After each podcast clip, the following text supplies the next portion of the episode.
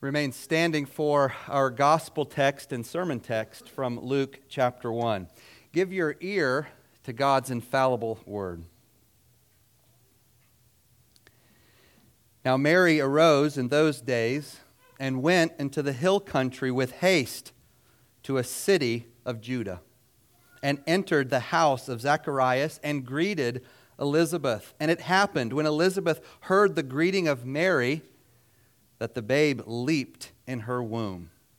And Elizabeth was filled with the Holy Spirit.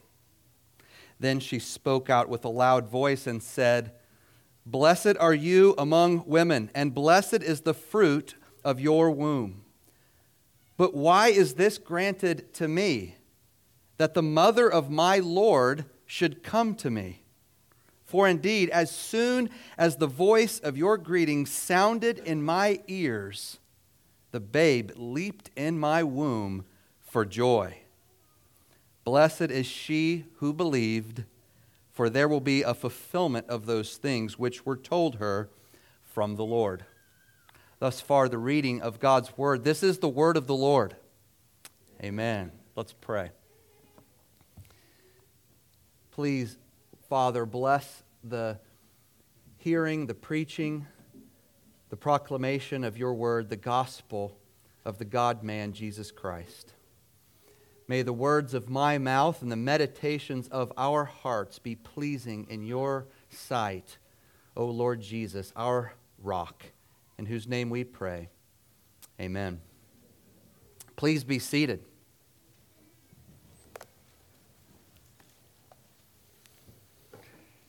Merry Christmas. I confess that the Christmases I like best are the ones where we meet together on the Lord's Day and in the house of the Lord with the people of the Lord. It was the meeting of two unlikely expectant mothers, neither one of which had expected to be with child at this point in her life. One, of course, was far too old to be with child. The other was a young virgin. The barren woman, the old barren woman, was six months pregnant. The virgin was a few days along. Under normal circumstances, neither one should be pregnant. But these weren't normal circumstances. God was breaking into history, inserting himself into his creation. He was also breaking his centuries long silence and sending salvation at last. This classic meeting of the moms, to which uh, what we, we just read, the one that I'm referring to, of course, is the one in which Mary visits Elizabeth in Judah. Elizabeth was Mary's older relative. And only days before this meeting, the angel Gabriel visited Mary. And he told her that she was going to carry and deliver, give birth to God's Son. The angel also informed Mary that Aunt Elizabeth, or cousin Elizabeth, whatever she was, had miraculously conceived a son six months earlier. And Mary's response to the angel reminds us of the spiritual capacity of our covenant children. Mary was capable of profound theological reflection as a very young lady early teenager, maybe even 12 years old. We see her spiritual depth in her response to Gabriel, and we witness her theological depth in the song that she sings starting in verse 46, which we'll come back to next week.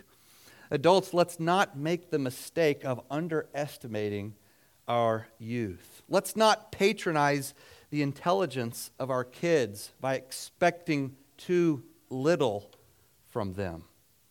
Take seriously the spiritual, spirituality of the children in our midst, in this congregation. Expect them to get something out of the sermons. Expect them to read their Bibles and to commune with God. Expect them to respond to God and to walk with God. Our children need to be challenged, not spoon fed. As a church, we must invest in the discipline and instruction of our young people, as Paul says in Ephesians 6. And children, this means that you must take your faith seriously. If you can understand what I'm saying, children, then I'm talking to you. Not just the older children, the younger children. You must take your faith, your walk with God, your baptism seriously. By the time Mary was 12 years old, she had owned and internalized her faith in Yahweh. It wasn't just the faith of her parents, she had made it her own. She had grabbed a hold of it herself. And this is something that you, children, must begin doing now at, at a very young age. Again, if you can understand me, if you hear me, then I'm talking to you. Kids, don't just float through life or float, float through your faith. Don't settle for an immature spirituality that just stays on the surface. Show initiative in understanding theology, the Bible take charge of your relationship with God the way Mary obviously did at a very young age. She didn't become this spiritually mature and theologically deep person at 12 the moment the angel appeared to her.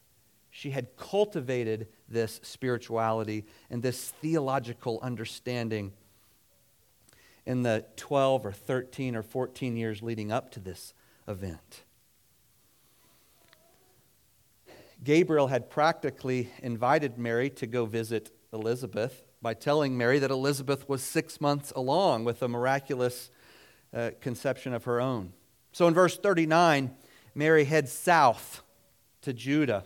Now, Mary arose in those days and went into the hill country with haste to a city of Judah. This was a long journey, tens of miles. It would have taken Mary days, not one day, but days. And her haste indicates her eagerness to see Elizabeth.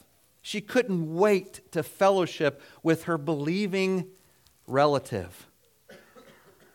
Mary's visit with Elizabeth is commonly called the visitation. There's even a day in the church calendar called the Feast of the Visitation of the Blessed Virgin Mary. But what's important about this story is that it's not just the meeting of two unlikely expectant mothers, it's also the first meeting of the two boys in their wombs, in their bodies. When Mary showed up at Elizabeth's door, John met Jesus. The greatest of all the prophets met the Son of God. The final prophet of the Old Covenant met the Savior and the founder of the New Covenant. And so the two covenants collide during this visitation. And this meeting is appropriately dramatic. Verse, verses 40 and 41 say, And Mary entered the house of Zacharias and greeted Elizabeth.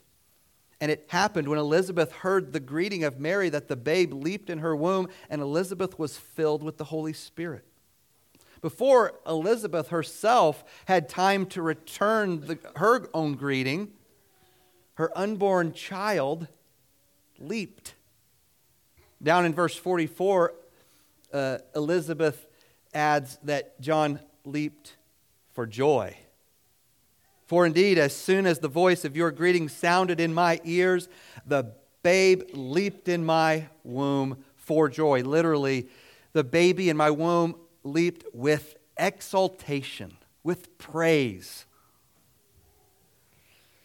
John responded before his mother did. And John's movement wasn't your run of the mill kicking of, uh, you know, that, that pregnant women typically experience at one point or another during the pregnancy. The, the word leaped is the same Greek word used in the Greek Old Testament to describe what Jacob and Esau were doing inside of Rebekah's womb. Remember. It caused her to, to break out into poem too, into song about what this meant. It's the verb used in Psalm 113 to describe how the mountains skipped or leaped like rams when Israel came out of Egypt.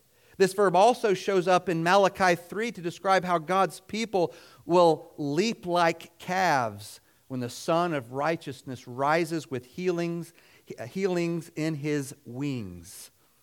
Luke is the only New Testament author who uses this word. He only uses it three times and all in his gospel. Two of them are in our passage that we just read. The third one is a few chapters later in chapter 6, verse 23, where Jesus says to leap for joy when? When great things happen, when people hate you and exclude you and revile you and spurn you, because your reward is great in heaven. John would one day have the opportunity to leap for joy at being hated and excluded and reviled and spurned on account of Jesus Christ. The day was coming when John would have to decide whether the Christian joy that he had, that he was given from the womb, would persist in the fiery trials God was putting him through. Christmas is the time when we all contemplate what joy is and what its source is, what it means to possess joy, lasting joy. It's the time of year when we reevaluate our priorities, we inventory, inventory our hearts, and ask ourselves how or where we might be able to find true joy this coming year. The Christmas music, music playing everywhere feeds into this and it shapes our contemplations. But the answers provided in the Christmas movies and the popular songs are usually more sentimental than biblical. You're not going to find the joy that baby John had by looking to religious feelings or even family traditions good though, good though those things can be. You can't create the right atmosphere or ideal circumstances for true joy. The joy that Jesus gives, the joy that comes with being in his presence, is a sturdy joy. A sturdy joy that doesn't depend on what's happening around you. Actually, it depends on one circumstance, and that's being with Jesus. The joy that Jesus gave to John in the womb was the joy of simply being with Jesus, in his presence, in the presence of God. And John had access to this joy all of his life. He had access to it while his head was being removed from his body about 30 years later. It's the same joy you have access to all the time. When, when the milk gets spilled, when the pipes freeze up, when the plans fail, when the relationships end, when the money runs out, when people exclude you, and when the story God is writing for you doesn't make sense to you.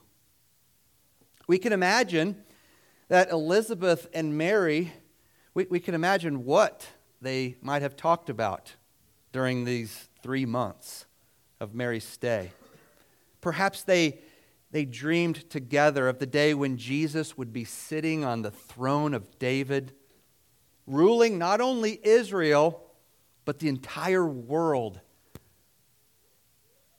And John the Baptist, right by on his, on his right hand, by his side.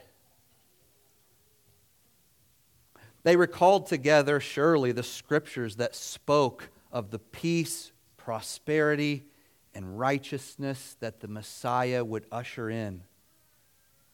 Worldwide peace, piety, and prosperity. This Messiah, that Messiah, the one that they had been reading about their whole lives, hearing about in the synagogue,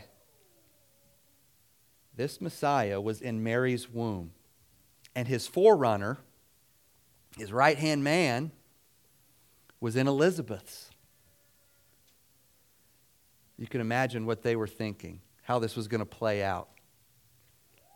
Yet if you go, yet if you go forward just two chapters in Luke's gospel, where is John the Baptist? He's in prison. Ultimately, he gets beheaded by Herod.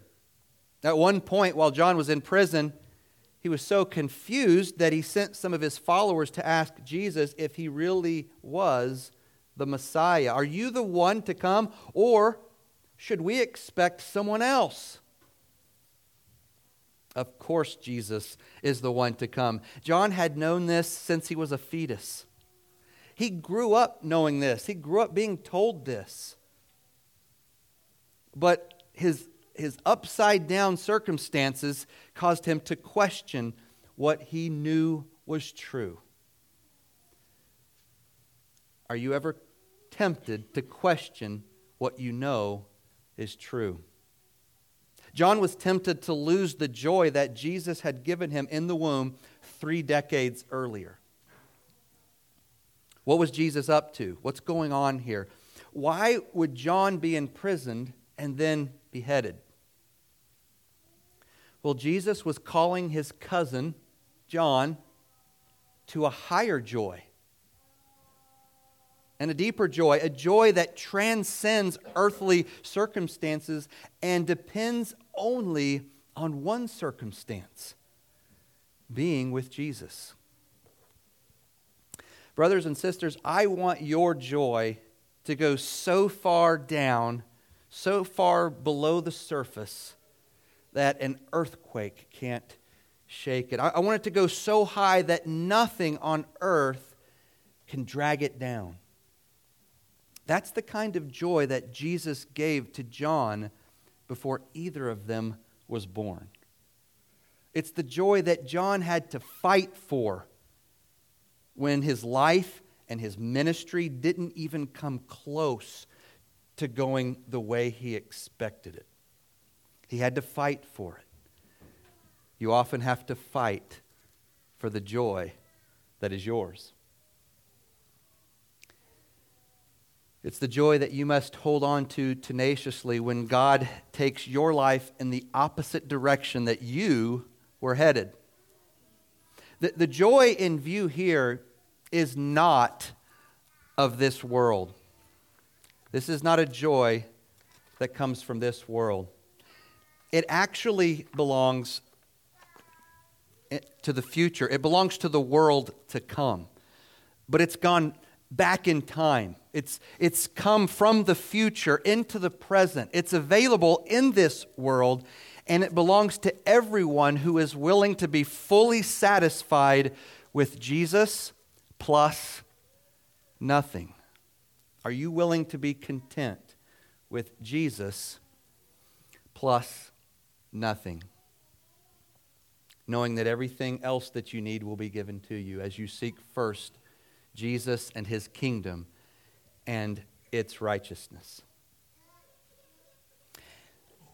As John vaulted in the womb, his mother Elizabeth's soul elevated, her spirit expanded and the Spirit of God descended upon her, that the spirit of prophecy seized her. Verse 42 says, Then she spoke out with a loud voice and said, Blessed are you among women, and blessed is the fruit of your womb.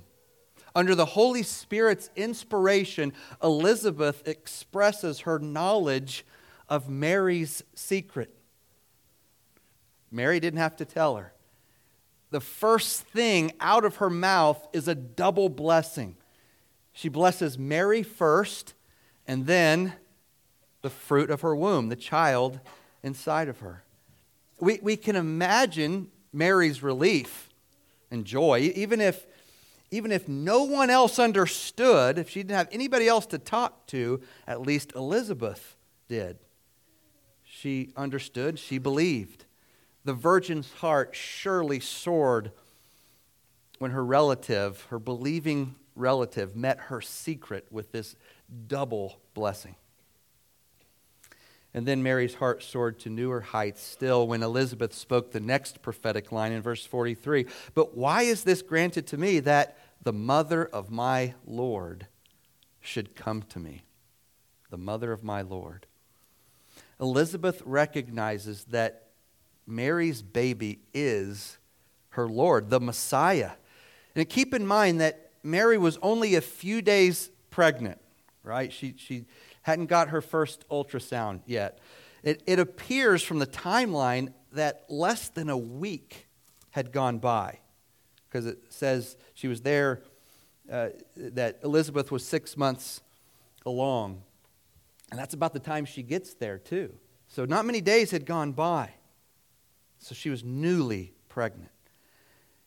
Which means that less than a week earlier, 23 of Mary's chromosomes were united somehow with 23 other human chromosomes supplied by the Holy Spirit to create a human zygote.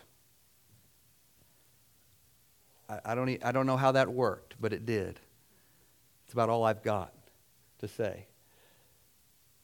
A human child. And somehow Elizabeth knows that this little zygote or blastocyst, this newly and divinely fertilized egg in Mary's body, this fully human, divinely fertilized egg in Mary's body, somehow Elizabeth knows that it's the Lord. She calls him my Lord, which harkens back to Psalm 110, where David begins the psalm by saying, the Lord said to my Lord. Or more literally, Yahweh said to my Lord. In that psalm, David recognizes that the future Messiah will not just be a descendant of David, the future Davidic king will also be David's Lord. So his great, great, great, great, great, great, great grandkid, grandson, will be somehow his Lord.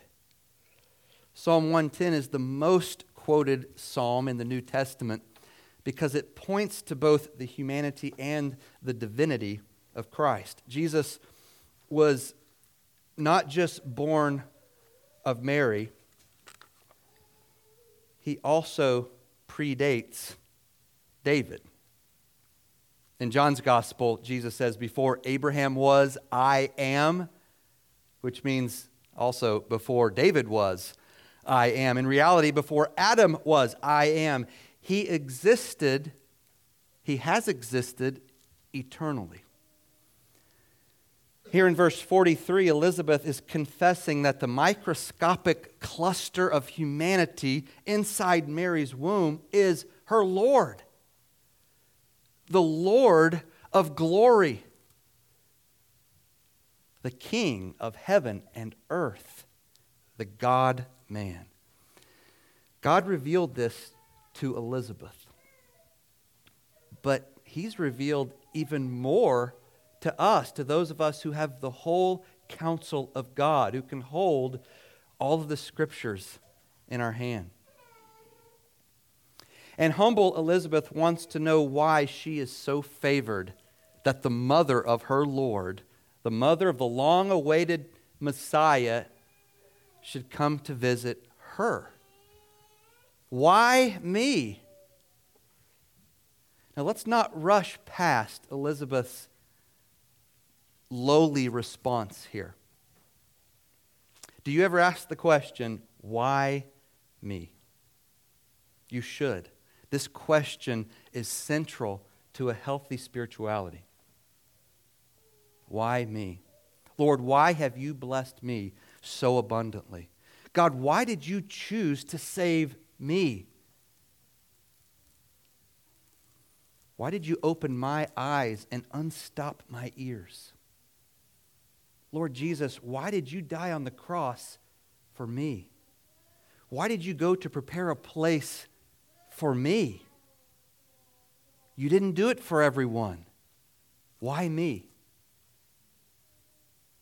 Why did you give me faith? Why did you put your name on me? Why did you make a place for me at your table? Why did you sweep me up into your kingdom and into your eternal family? Isaac Watts expressed this poetically in his hymn from 1707 How sweet and awful is the place. I'm going to read the first five verses of the original hymn, and the first two verses build up to it, and then in verses 3, 4, and 5, we see the, the why me question in various ways. Verse 1 How sweet and awful is the place with Christ within the doors, while everlasting love displays the choicest of her stores. Here, every kindness of our God with soft compassion rolls. Here, peace and pardon bought with blood is food for dying souls. Verse 3. Listen to verses 3, 4, and 5. While all our hearts and all our songs join to admire the feast, each of us cry with thankful tongues, Lord, why was I a guest? Why was I made to hear thy voice and enter while there's room when thousands make a wretched choice and rather starve than come? 'Twas the same love that spread the feast that sweetly drew us in, else we had still refused to taste and perished in our sin. Incidentally, this is another reminder that the hymnal is useful, a useful guide to prayer. You can do a lot worse than praying through the hymnal regularly. How often do you ask the kind of question questions that Isaac Watts and Elizabeth asked?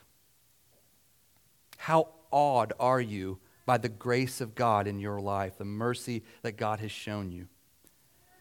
in, in your prayers this week, acknowledge the wonder of, of God's mercy, undeserved mercy in your life.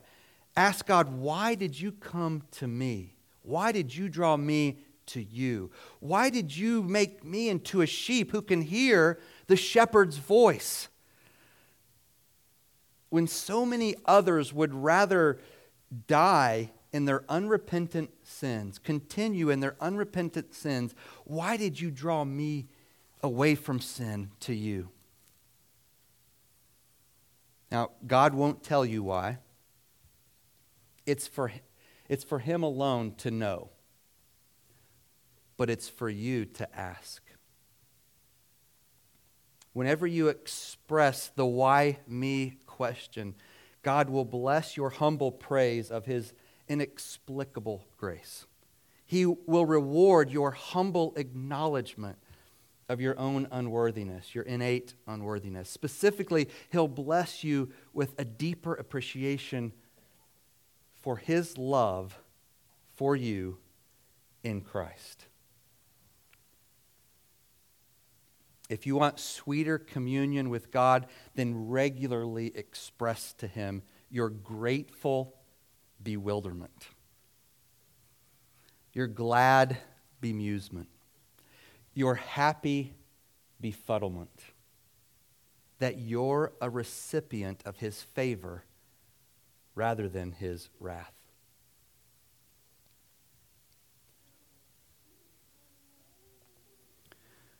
Elizabeth concluded her prophetic blessing with a, a formal beatitude at the end in verse 45. She blesses Mary for her faith, for believing. Blessed is she who believed. That's Mary. She believed what God told her through the angel, Blessed is she who believed, for there will be a fulfillment of those things which were told her from the Lord. From the Lord through Gabriel, right? Why is Mary considered blessed in verse 45? Did you see that or hear it? It's not because she's unstained by sin. She wasn't. It's not because she's pregnant with the God man, even though she was. It's because she has and exercises faith. She believes. She believes the promises. She believes what God says.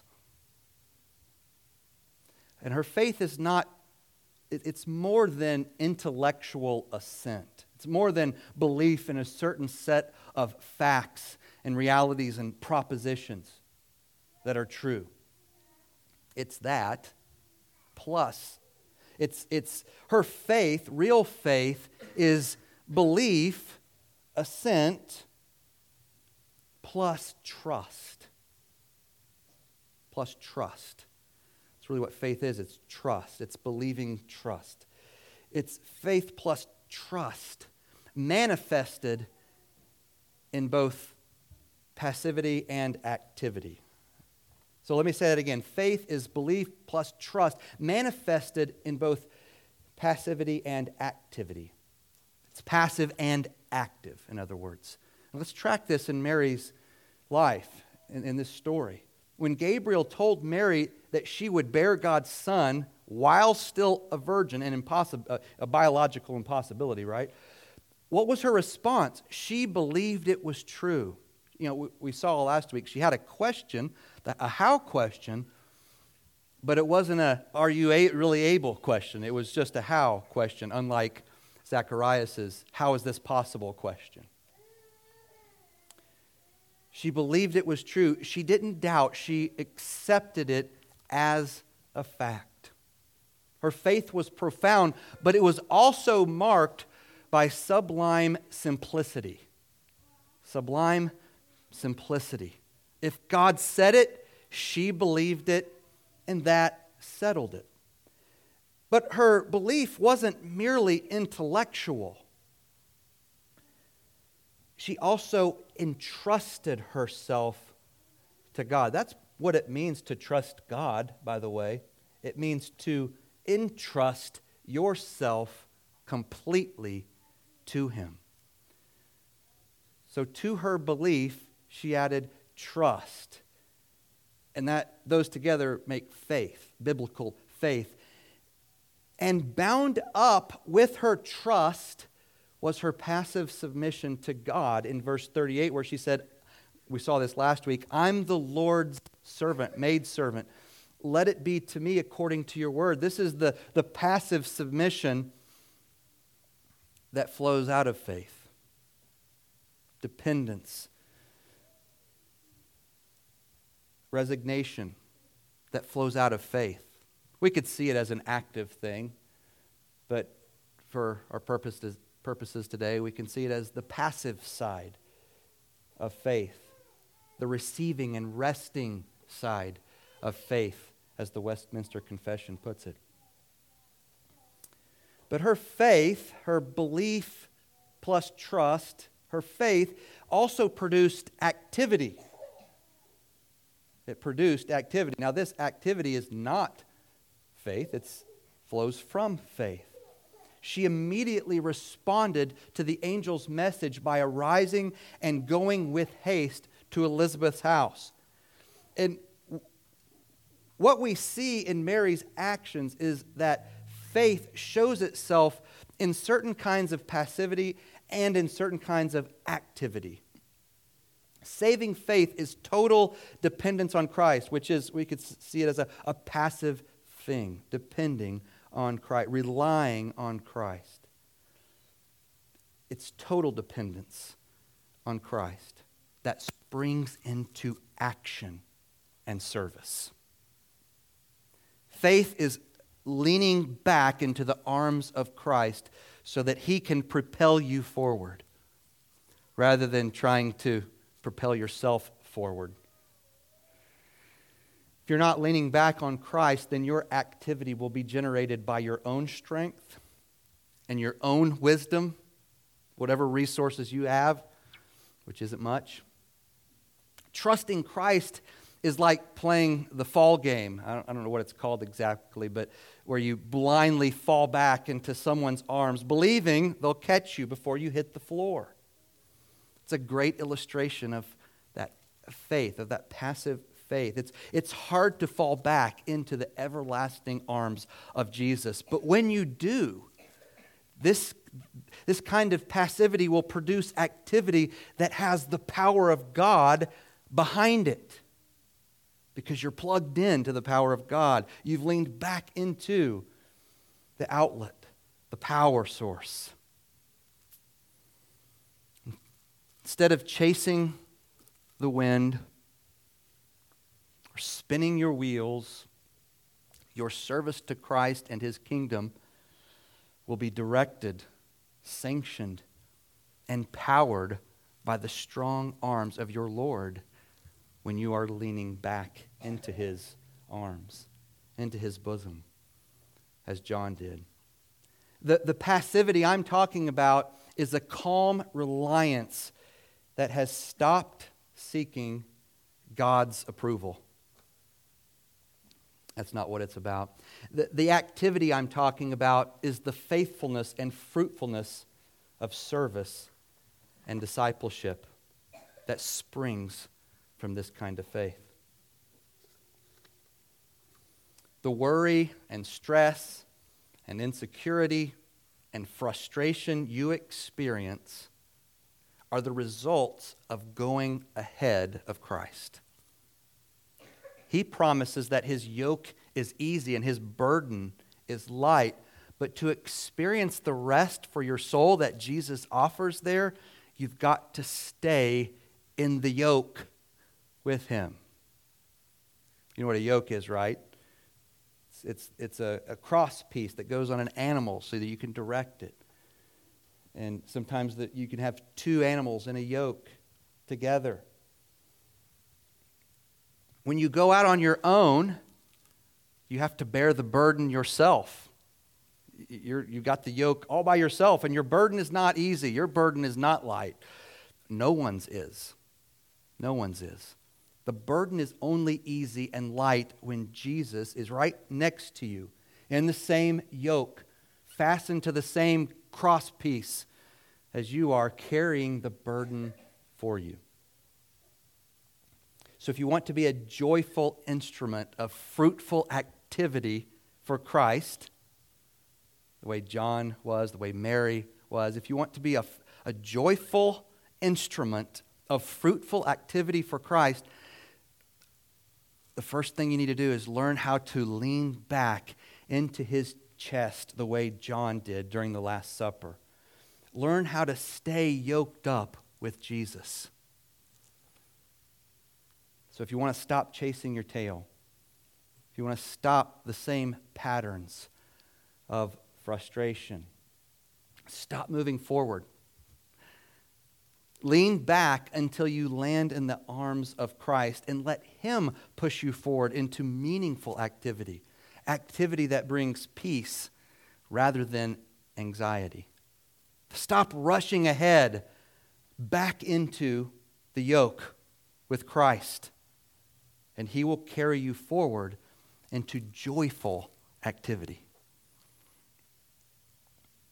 Mary's three month visit with Elizabeth is a history, uh, a short history of God's care and provision for his people.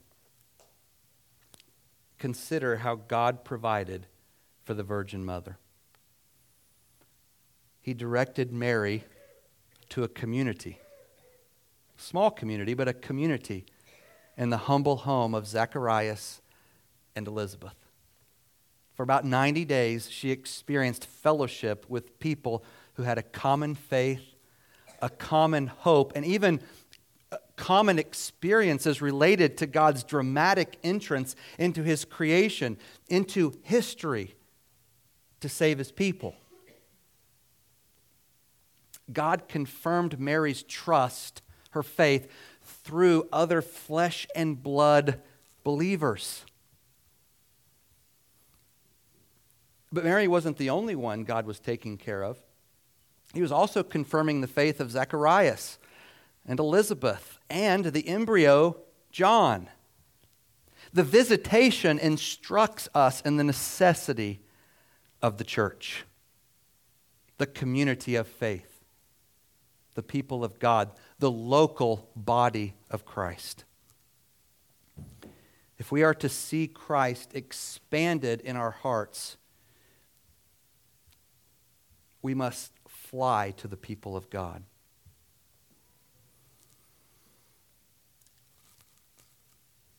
We must commune with the people of God, people with whom we share common faith, common hope, and common experiences of God's grace and provision, His entrance into our lives. Mary's faith was great, but it might have faltered had it not been for Elizabeth's encouragement and edification. Your faith, no less than Mary's, needs constant fellowship if it's going to survive.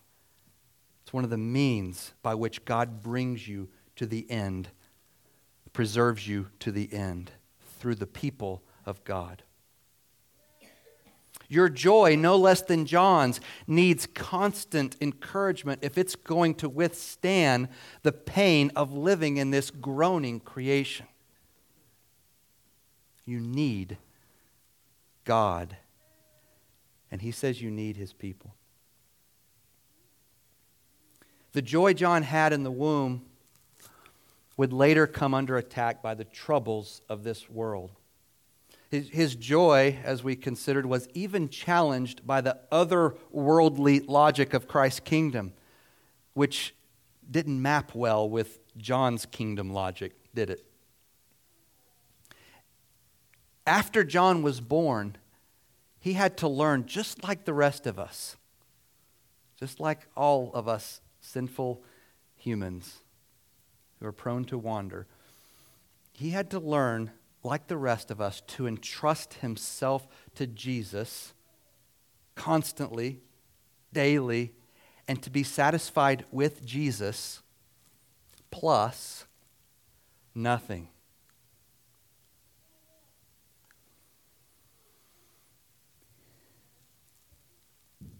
Both saving faith and lasting joy boil down to entrusting yourself to Jesus and looking to nothing else for salvation and satisfaction. Salvation or satisfaction. Saving faith and lasting joy boil down to entrusting yourself to Jesus and looking to nothing else for salvation or for satisfaction. Saving faith and lasting joy both boil down to leaning on the everlasting arms of God. Not on your own understanding, not on your own wisdom, not on your own strength, not on your own experience in life, not on anything or anyone in this world, but falling back into the bosom of Christ and leaning on his everlasting arms, moment by moment. The 19th century hymn leaning on the everlasting arms is based on Deuteronomy 33 27, which says, The eternal God is your refuge, and underneath are the everlasting arms. He will drive out your enemies before you, saying, Destroy them. I close with the words of that famous hymn. What a fellowship, what a joy divine, leaning on the everlasting arms. What a blessedness. What a peace is mine, leaning on the everlasting arms. Oh, how sweet to walk in his pilgrim way, leaning on the everlasting arms. Oh, how bright the path grows from day to day, leaning on the everlasting arms. What have I to dread? What have I to fear, leaning on the everlasting arms? I have blessed peace with my Lord so near leaning on the everlasting arms. Leaning, leaning, safe and secure from all alarms, leaning, leaning, leaning on the everlasting arms. Let's pray. Oh God, we cast ourselves into your everlasting arms. We fall back into your strong arms that are mighty to save, mighty to satisfy, and mighty to propel us into action, into activity, into the works that you prepared before us before the foundation of the world. And so we pray that this week your Spirit would teach us to walk in the faith of our forefathers, the faith and the joy of John and Mary, the faith in the cross of Jesus Christ that saves us. We pray that you would preserve us this week in this faith and that you would build us up in this faith. We pray it in the name of Jesus for the sake of his kingdom. Amen.